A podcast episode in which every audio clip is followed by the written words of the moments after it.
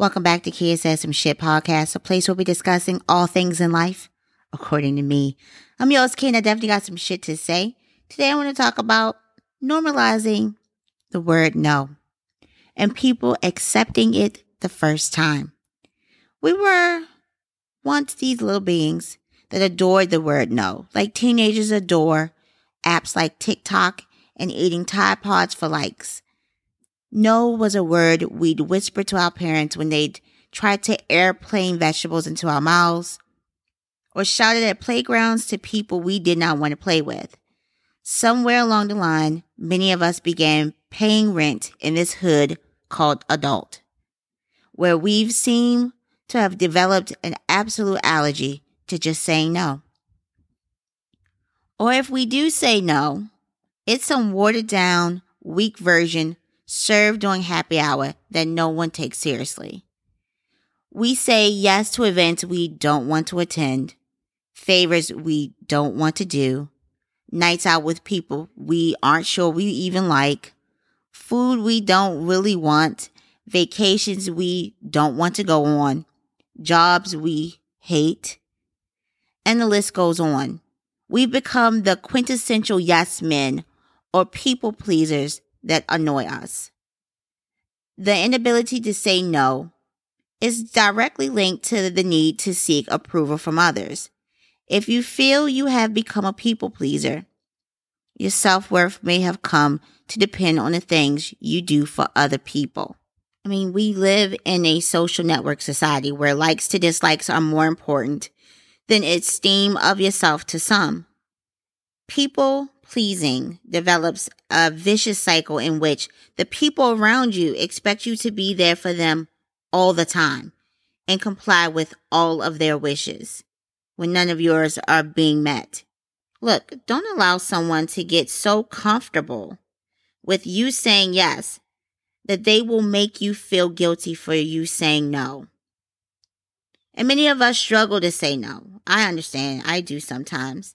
You know, there's fear of rejection, anger, or just the uncertainty of the response. And many times, those feelings are rooted in childhood, being raised and praised to or for being a good helper, or feeling as though the amount of attention you received from a loved one was lacking. See, despite their very best intentions, our parents or caregivers may have left us feeling we had to conform or perform to earn their affections. Some sought validation or still seek it by pleasing others, even at the expense of themselves. People pleasing is something a lot of us battle with. For natural nurturers, many of us make, we just want to make sure everything is good. And we get excited about things that others are excited about. But after a while, you realize that saying yes to everything that comes your way often leaves you saying no to yourself and the most important people and person in your life. Many times we can get so used to saying yes to please others that we don't even know what we want or what our personal needs are.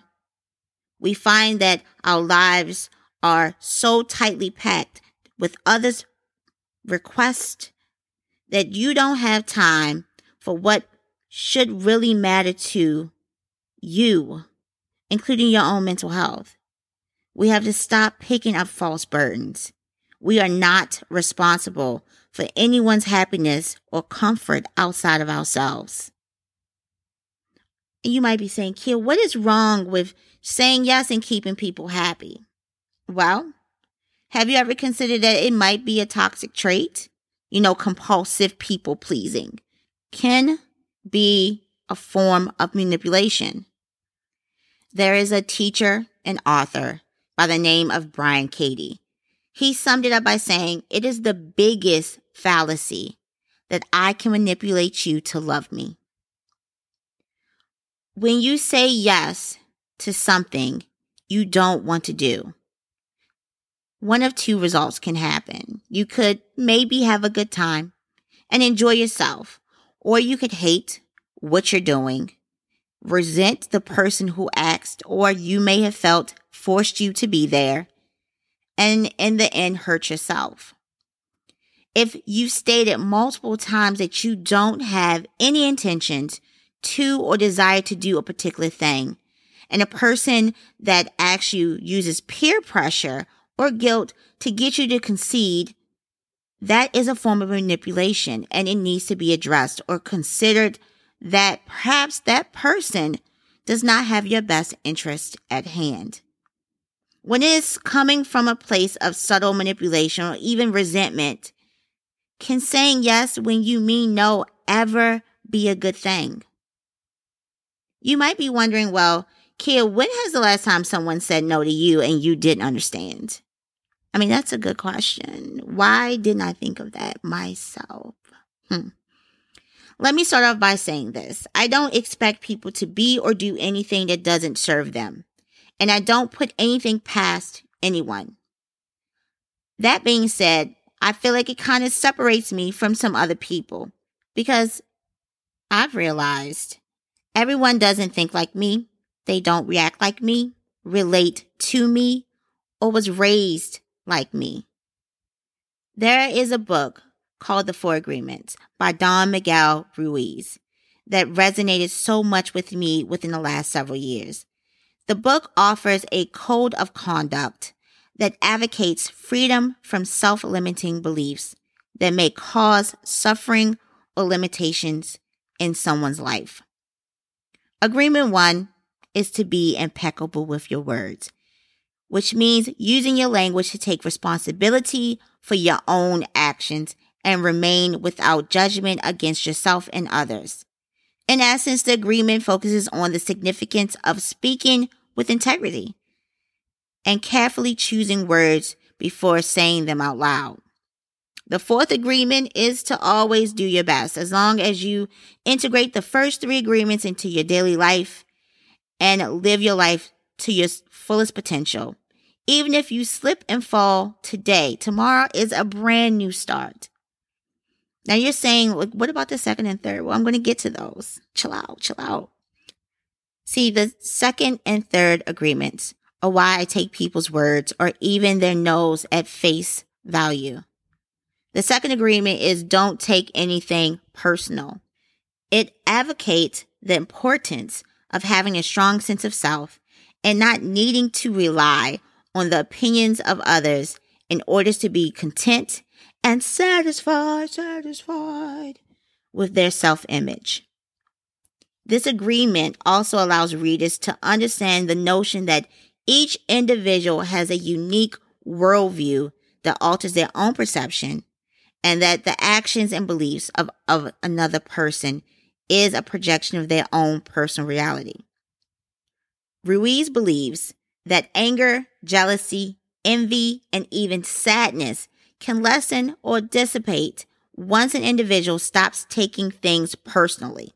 In other words, your shit has nothing to do with me. Your coping mechanisms, your link to happiness, your ride down the stripper pole to purgatory has nothing to do with me.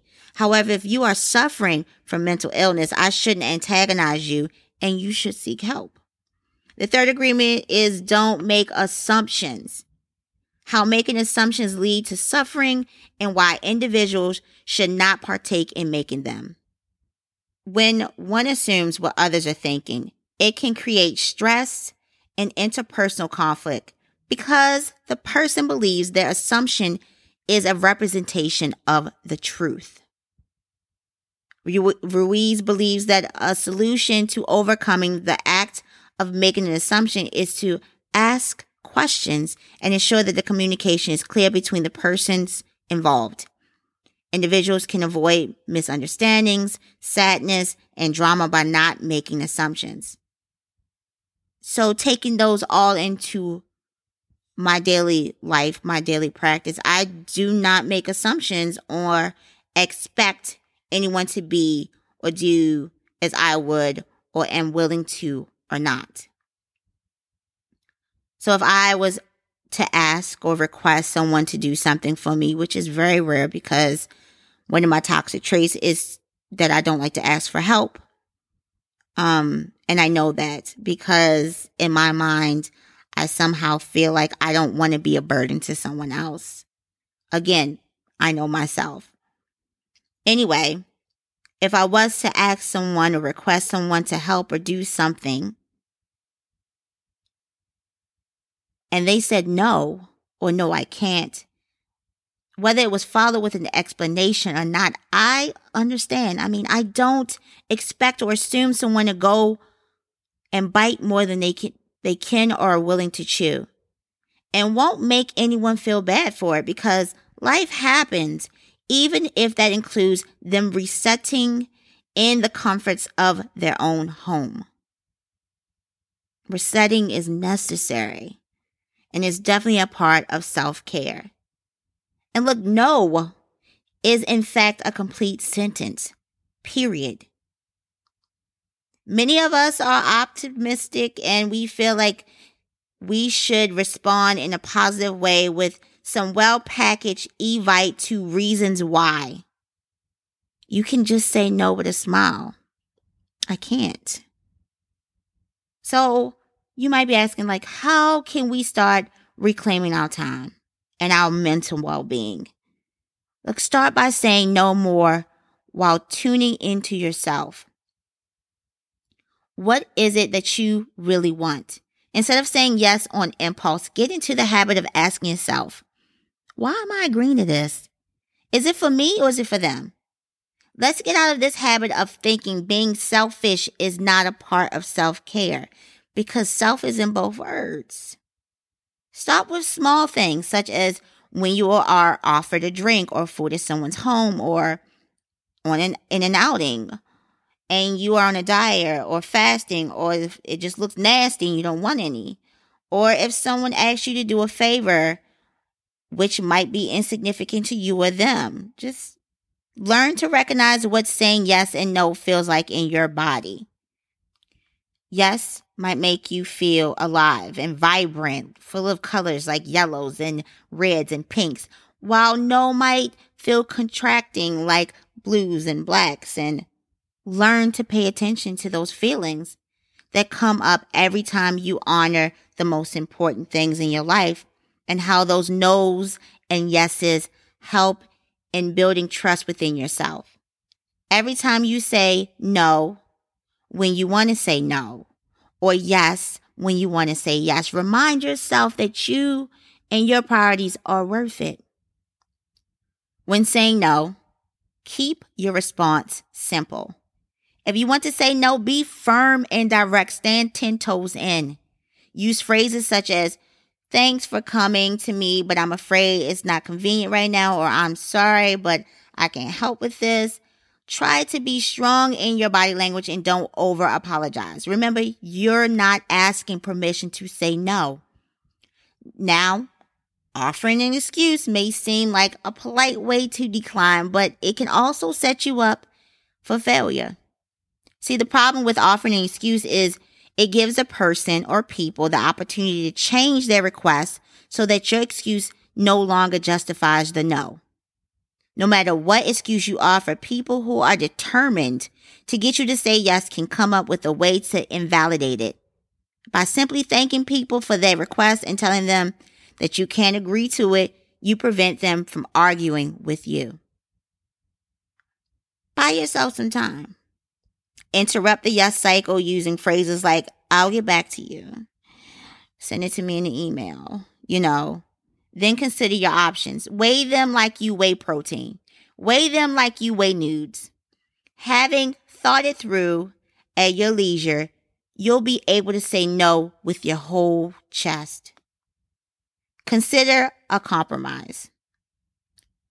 Only do so if you want to agree with the request, but have limited time or ability to do so. So suggest ways forward to suit both of you but avoid compromising if you really just don't want to go. If you want to say no and you need to say no, then say no.